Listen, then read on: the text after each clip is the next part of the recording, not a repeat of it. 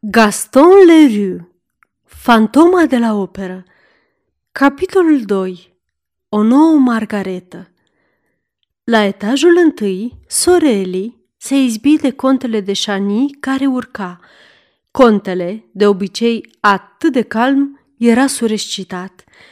Tocmai veneam la voi, spuse contele salutând-o galant pe tânăr. A, Sorelli, ce seară frumoasă! Și Cristin, da e, ce triumf! Imposibil, protestă Meg Giri. Acum șase luni cânta ca o cizmă, dar lăsați-ne să trecem, dragul meu conte, făcu puștoaica cu o reverență obraznică. Mergem să aflăm noutăți despre un sărman om care a fost găsit spânzurat. În acest moment, trecea agitat administratorul care se opri brusc auzind aceste cuvinte. Cum? Știați deja, domnișoarelor? Făcu el pe un ton aspru. Ei bine, nu mai spuneți la nimeni, mai ales domnilor de Bian și Polnini, care nu trebuie să afle nimic. Asta i-ar necăji prea tare în ultima lor zi. Toată lumea se îndreptă spre foaierul dansului, care era deja plin. Contele de Shani avea dreptate. N-a fost niciodată o gală mai frumoasă. Cei care au avut privilegiul de a asista mai povestesc și acum cu emoție copiilor și nepoților despre ea.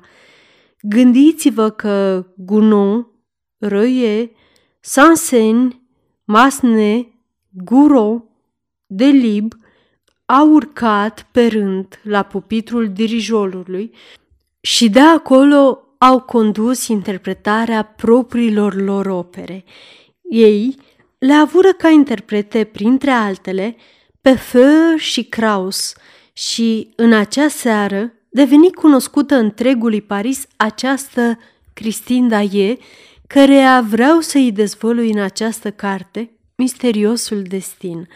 Gunon dirijase marșul funebru al unei marionete. Roye, următoarea uvertură a lui Sigurd. Sanseni interpretase dansul macabru și o meditație orientală.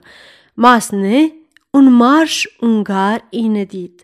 Guro, al său carnaval, Delib, varsul Silviei și un fragment din Copelia, domnișoarele Kraus și Denis Blo cântaseră prima boleroul vecerniile siciliene, iar a doua, aria Lucreției Borgia.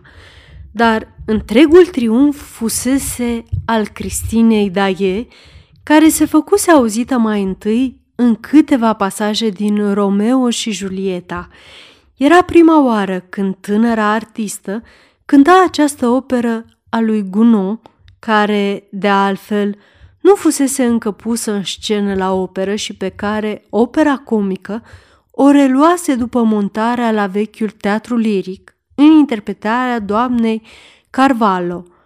Vai, trebuie de plâns cei care n-au auzit-o pe Cristin Daie în acest rol al Julietei, cei care n-au cunoscut grația ei inocentă, n-au tresărit la accentele vocii sale de înger și nu și-au simțit sufletul plutind împreună cu al ei deasupra mormintelor amanților din Verona. Dumnezeule! Doamne Dumnezeule! Iartă-ne! Ei bine, toate acestea nu erau nimic pe lângă accentele supraomenești din scena închisorii și din trioul final din Faust, pe care ea îl cânta în locul Carlotei, aflată într-o ușoară indispoziție. Niciodată nu se mai auzise și văzuse așa ceva. Aceasta era Margareta cea nouă, pe care o dezvăluia Cristin, o margaretă de o splendoare și o strălucire nebănuite încă până atunci. Sala întreagă, cuprinsă de o emoție de nedescris, o salutase cu mii de voci pe Cristin, care plângea în hohote, gata să leșine în brațele colegelor. A trebuit să fie dusă în cabină. Arăta ca și cum ar fi murit.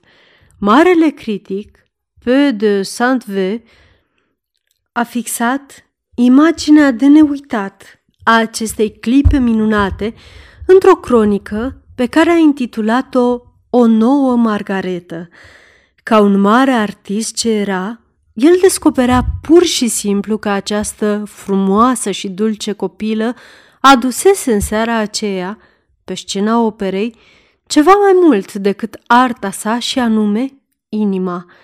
Niciunul din obișnuiții operei nu ignora faptul că inima Cristinei rămăsese la fel de curată ca la 15 ani și pe de Saint-V declara că, pentru a înțelege ceea ce îi se întâmplase lui Dae, era nevoie să-ți imaginezi că ea iubea pentru prima dată. Sunt prea indiscret, adăuga el, dar singură dragostea e capabilă să realizeze un asemenea miracol, o asemenea transformare fulgerătoare.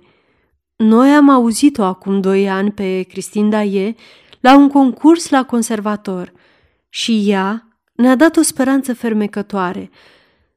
De unde vine sublimul de astăzi?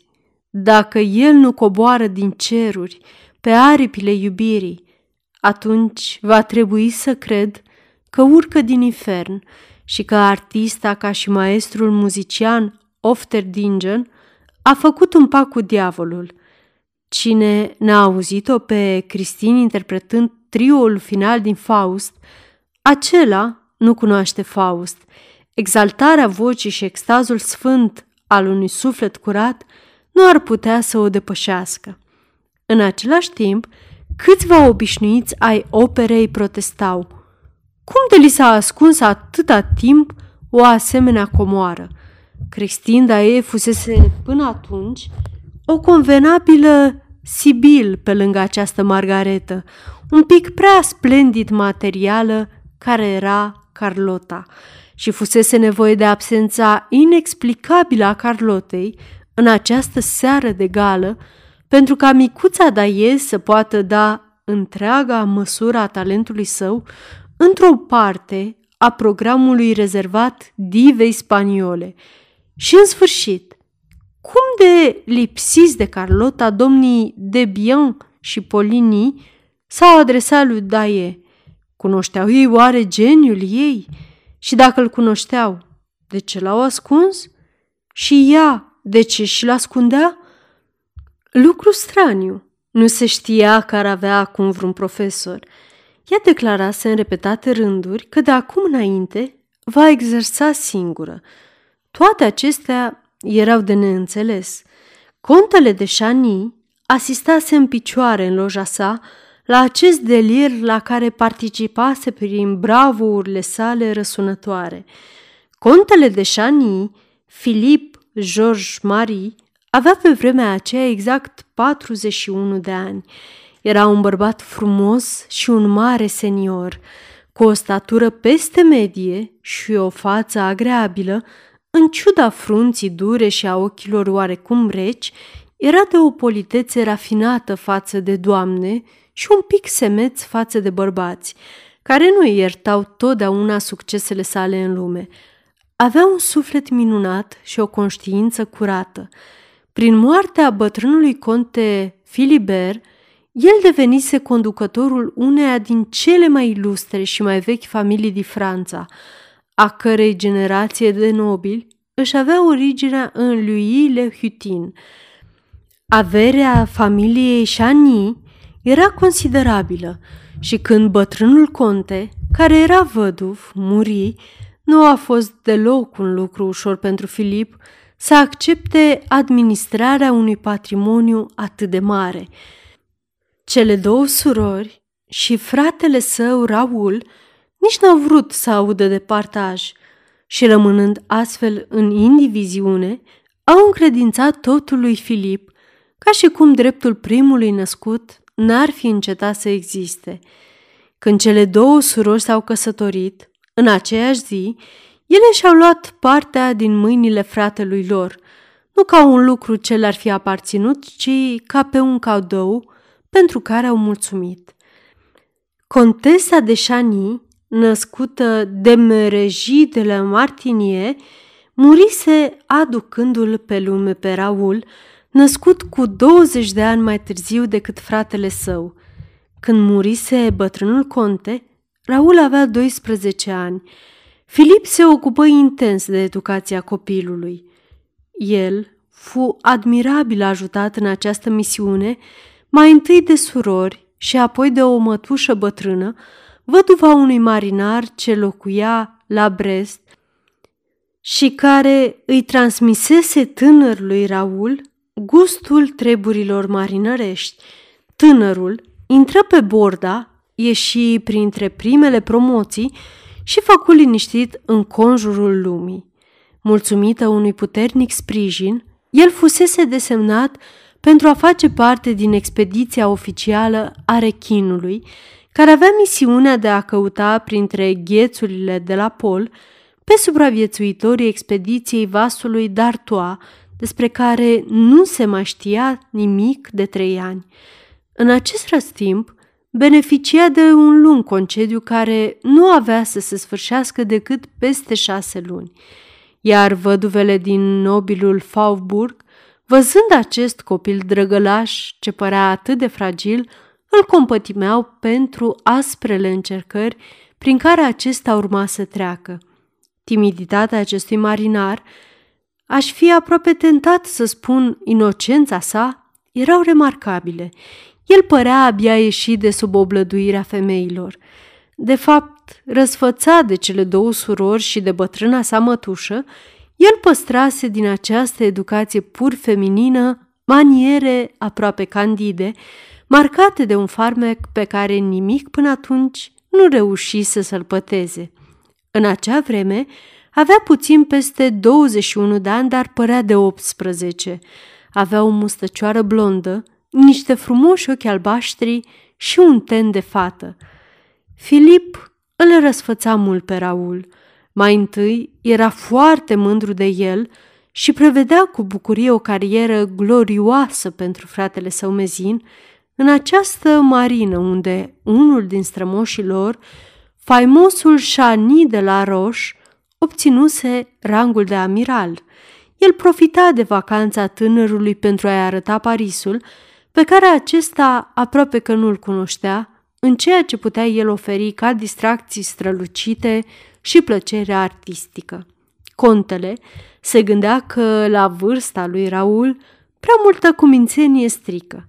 Filip avea o fire foarte echilibrată, era ponderat în munca sa ca și în distracții, întotdeauna cu o ținută perfectă, incapabil de a-i oferi fratelui său un exemplu rău. El îl duse peste tot, îl făcu să cunoască chiar și foaierul dansului. Știu că se povestea despre conte că se avea foarte bine cu Soreli. Și ce dacă? I se putea reproșa ceva acestui gentilom rămas celibatar, care avea deci mult timp liber, mai ales de când surorile lui se căsătoriseră, pentru că venea să petreacă o oră sau două după cină în compania unei dansatoare care, evident, nu era deloc foarte spirituală, dar care avea cei mai frumoși ochi din lume. Și apoi sunt locuri unde un adevărat parizian, când are titlul de conte de Chani, trebuie să se arate și, în acele timpuri, foaierul de dans al operei era unul din acele locuri.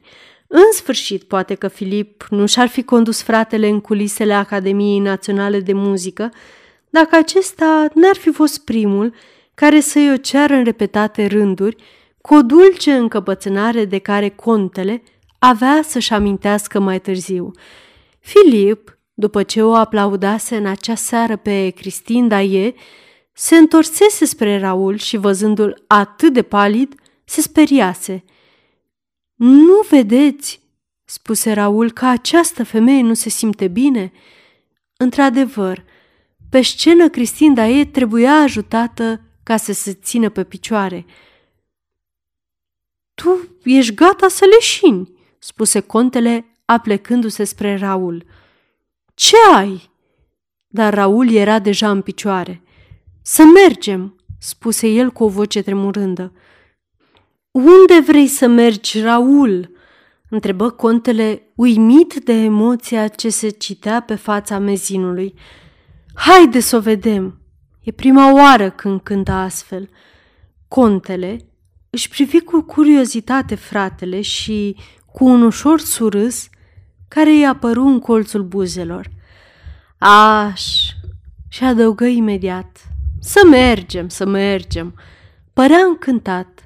Sosiră curând la intrarea abonaților, care era foarte aglomerată. Așteptând să intre pe scenă, Raul își frământa mânușile cu un aer absent. Filip, suflet bun, nu-și bătu joc de nerăbdarea acestuia, dar era lămurit. Știa acum de ce Raul era așa de absent când îi se vorbea și de ce îi făcea așa de mare plăcere să aducă mereu vorba despre operă. Intrară pe scenă. O mulțime de oameni în haine negre se grăbeau spre foaierul dansului sau se îndreptau spre cabinele artiștilor. Strigătele mașiniștilor se amestecau cu discuțiile vehemente ale șefilor de servicii. Figuranții ultimului tablou care ies din scenă înghesuindu-se, un recuzier care trece, oameni care te împing, o pânză de fundal coborând din tavan, un accesoriu modificat cu lovituri de ciocan, eternul Faceți loc! care sună în urechi ca o amenințare a unei noi catastrofe pentru toate simțurile dumneavoastră sau unui ghiont serios în rărunchii dumneavoastră, acestea sunt evenimente obișnuite ale antractelor, ce nu încetează niciodată de a tulbura un novice.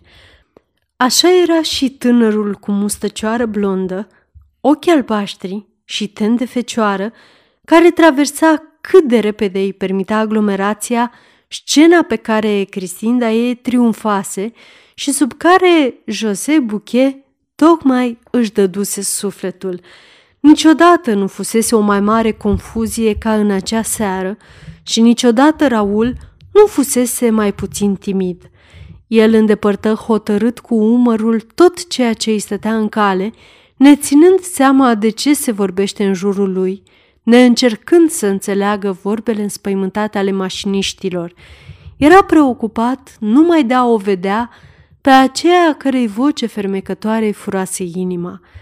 Da, simțea că biata lui inimă neprihănită nu-i mai aparține.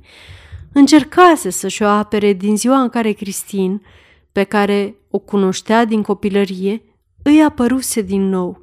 Simțise în preajma ei o dulce emoție pe care, gândindu-se mai bine, încercase să o alunge. Se respecta atât de mult pe sine și credința sa, încât își jurase să nu o iubească decât pe aceea care îi va fi soție și nu putea nici măcar o clipă să se gândească, bineînțeles, la căsătoria cu o cântăreață. Dar iată că o senzație atroce luase locul emoției. Senzație? Sentiment? Era aici ceva fizic și moral. Pieptul îl durea, ca și cum i-ar fi fost deschis pentru a-i se smulge inima. Simțea acolo un gol îngrozitor, un pustiu adevărat, care nu putea fi niciodată umplut decât cu inima celuilalt. Sunt toate acestea întâmplări de o psihologie aparte care, se pare, nu pot fi înțelese decât de cei care au fost atinși în dragoste de acel straniu sentiment numit în limbajul curent dragoste la prima vedere. Contele Filip îl urmărea cu greu, continuând să surâdă, în spatele scenei, trecând de ușa dublă care se deschide spre treptele ce duc în foaier și la cabinele din stânga parterului, Raul trebuie să se oprească în fața grupului de șoricei care, coborând în acel moment din podul lor, încurcau trecerea. Mai multe vorbe ironice îi fură adresate de pe buzițele fardate cărora el nu le răspunse. În sfârșit, reuși să treacă și se afundă în umbra unui coridor animat de exclamații zgomotoase ale admiratorilor entuziasmați. Un nume acoperea toată zarva. Da e! Da e! Contele, în spatele lui Raul, se gândea, ștrengarul ăsta știe drumul și se întreba cum de-l învățase.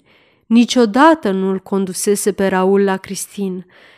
Era de crezut că acesta se dusese singur acolo, în timp ce contele rămânea de obicei să sporovoiască în foaier cu sorelii, care îl ruga deseori să rămână lângă ea până în momentul în care trebuia să intre în scenă și care avea acest tiranic obicei de a-i da spre păstrare ghetrele cu care cobora din cabină și cu care își proteja lustrul pantofilor de satin.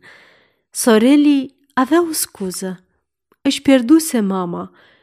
Contele, amânând cu câteva minute vizita pe care trebuia să-i o facă Soreliei, mergea deci pe culoarul care ducea la Daie, constatând că acest coridor nu fusese niciodată atât de animat ca în seara aceea, când tot teatrul părea răscolit de succesul artistei și de faptul că leșinase, căci frumoasa copilă nu-și venise încă în simțiri și fusese căutat doctorul teatrului care sosi tocmai atunci, îmbrâncind lumea, urmat îndeaproape de Raul, care mergea chiar în spatele lui. Astfel, medicul și îndrăgostitul se găsiră în aceeași clipă în preajma Cristinei, care primi îngrijirile unuia și deschise ochii în brațele celuilalt. Contele rămăsese ca toți ceilalți în pragul ușii. Nu credeți, doctore, că domnii aceștia ar trebui să elibereze un pic cabina?" întrebă Raul cu o incredibilă îndrăzneală. Nu se mai poate respira aici. Aveți perfectă dreptate, aprobă doctorul dând pe toată lumea afară, cu excepția lui Raul și a îngrijitoarei. Aceasta îl privea însă pe Raul cu ochii măriți de o sinceră uluire. Nu-și amintea să-l mai fi văzut vreodată, dar nu îndrăzni să-l chestioneze. Și doctorul își imagină că, dacă tânărul se purta astfel, era în mod evident pentru că avea dreptul. Astfel, vicontele rămase în cabină contemplând-o pe Daie, care revenea la viață, în timp ce domnii Debian și Polini însuși, cei doi directori ce veniseră să-și exprime admirația față de artistă, erau respinși pe culoare împreună cu domnii în haine negre. Contele de Chani, respins ca și ceilalți pe coridor, râdea în hohote. A, ștrengarul! A, ștrengarul! și adăugă în barbă. Să te mai încrezi în tinerii ăștia cu aer de fetiță. Era încântat, conchise. E un adevăr așa ni. Și se îndreptă spre cabina Soreliei, dar aceasta tocmai cobora din foaier împreună cu mica ei trupă, tremurând de frică și contele o întâlni în drum, cum s-a mai spus. În cabina ei Cristin Daie scoase un suspin adânc, căruia îi răspunse un geamăt. Ea întoarse capul, îl văzu pe Raul și tresări. Îl privi pe doctor căruia îi surâse, apoi pe îngrijitoare și iar pe Raul. Domnule, îl întrebă ea pe acesta din urmă, cu o voce care nu era decât un murmur – Cine sunteți? Domnișoară, răspunse tânărul, punând un genunchi în pământ și sărutând înflăcărat mâna divei. Eu sunt copilul care va culese șarfa din mare. Cristin îl privi încă o dată pe doctor și pe îngrijitoare și apoi se puseră toți trei pe râs. Raul se ridică foarte roșu la față. Domnișoară, dacă așa vă e voia, să nu mă recunoașteți, aș vrea să vă spun ceva între patru ochi. Ceva foarte important. Când am să mă simt mai bine, domnule, da? Și vocea ei tremură. Sunteți foarte amabil. Trebuie să plecați, adăugă doctorul cu surâsul său cel mai amabil.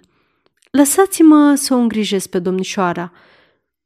Nu sunt bolnavă, făcut deodată Cristin, cu o energie pe cât de stranie, pe atât de neașteptată, și se ridică, trecându-și cu un gest rapid mâinile peste ploape. Vă mulțumesc, doctore. Vreau să rămân singură. Duceți-vă cu toții, vă rog, lăsați-mă. Sunt foarte nervoasă în seara asta. Medicul vrut să protesteze, dar, în fața agitației tinerei, estima că cel mai bun remediu pentru o asemenea stare era să nu o necăjească și plecă împreună cu Raul, care se trezi în mijlocul culoarului foarte dezorientat. Doctorul spuse, Nu o mai recunosc în seara asta, ea, atât de blândă de obicei, și îl părăsi. Raul rămase singur. Toată această parte a teatrului era acum pustie. Trebuia să ajungă la ceremonia de adio din foaierul dansului. Raul se gândi că, poate, Cristin se va duce și ea acolo și o așteptă în liniște retras. Se ascunse chiar în umbra unui colț de ușă. Simțea în continuare acea îngrozitoare durere în locul inimii. Despre asta voia să-i vorbească Cristinei, fără întârziere. Deodată, ușa cabinei se deschise și el o văzu pe subretă ieșind singură, ducând niște pachete. O opri din drum și îi ceru vești de la stăpâna ei. Subreta îi răspunse râzând că aceasta se simțea foarte bine, dar că nu trebuia să o deranjeze pentru că dorea să rămână singură. Apoi plecă. O idee trecu prin mintea înfierbântată a lui Raul. Evident, Dae voia să rămână singură pentru el. Nu îi spusese el că vrea să o vadă între patru ochi și nu acesta era motivul pentru care a făcut ea gol în jurul ei? Abia respirând, se apropie de cabină și, cu urechea lipită de ușa acesteia, pentru a auzi ceea ce îi se va răspunde, se pregăti să bată, dar mâna îi căzu la loc. Tocmai auzise în cabină o voce de bărbat spunând cu o intonație ciudat de autoritară Cristin, trebuie să mă iubești. Și vocea îndurerată a Cristinei, însoțită de lacrimi, o voce tremurândă, răspundea Cum puteți să-mi spuneți asta?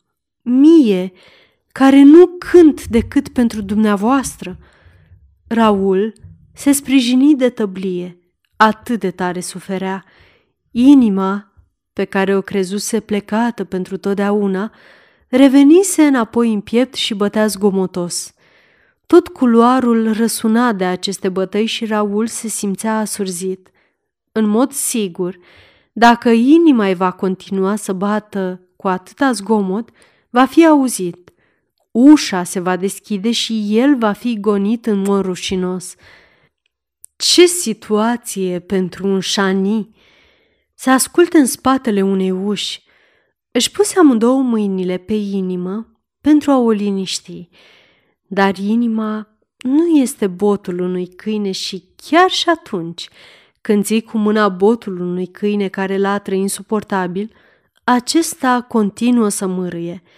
Vocea bărbatului reveni. Probabil că ești foarte obosită? O, seara asta v-am dat sufletul meu și sunt moartă.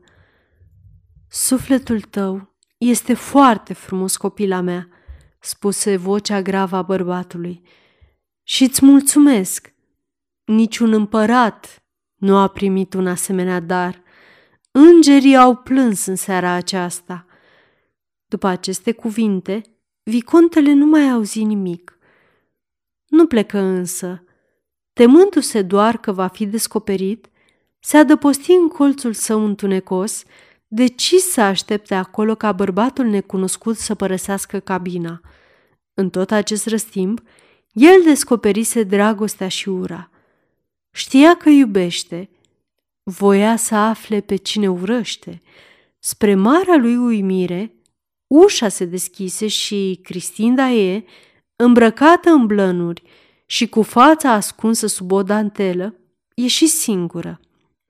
Închise ușa, dar Raul observă că nu încuie cu cheia, apoi trecu mai departe.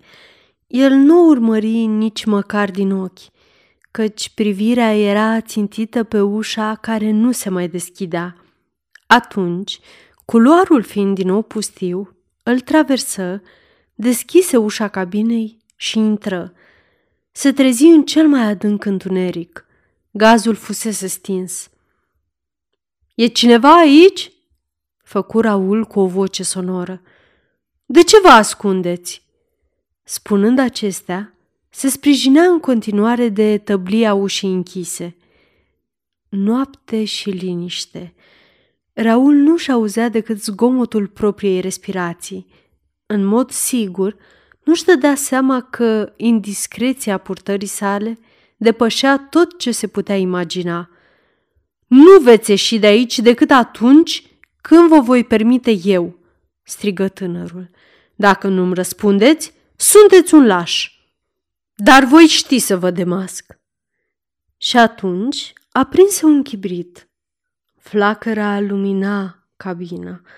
Nu era nimeni acolo. Raul, după ce a avut grijă să încuie ușa cu cheia, aprinse globurile și lămpile. Pătrunse în camera de toaletă, deschise dulapurile, căută pipăii cu mâinile transpirate pereții. Nimic. Ah! exclamă cu voce tare. Oare am înnebunit? Rămase așa preț de zece minute, ascultând șuieratul gazului în liniștea cabinei părăsite. Îndrăgostit, nu se gândi nicio clipă să fure vreo panglică ce ar fi redat parfumul ființei iubite. Ieși, nemai știind ce face sau unde se duce. Bântuind fără țel, un val de aer rece îl lovi la un moment dat drept în față. Se găsea în josul unei scări strâmte, pe care cobora în spatele lui un cortegiu de muncitori aplecați asupra unui fel de targă acoperită de un cearșaf alb. Ieșirea, vă rog, făcu el către unul dintre oameni. Iată, în fața dumneavoastră, îi se răspunse. Ușa e deschisă, dar lăsați-ne să trecem. Întrebă involuntar, arătând targa. Ce este asta? Muncitorul răspunse.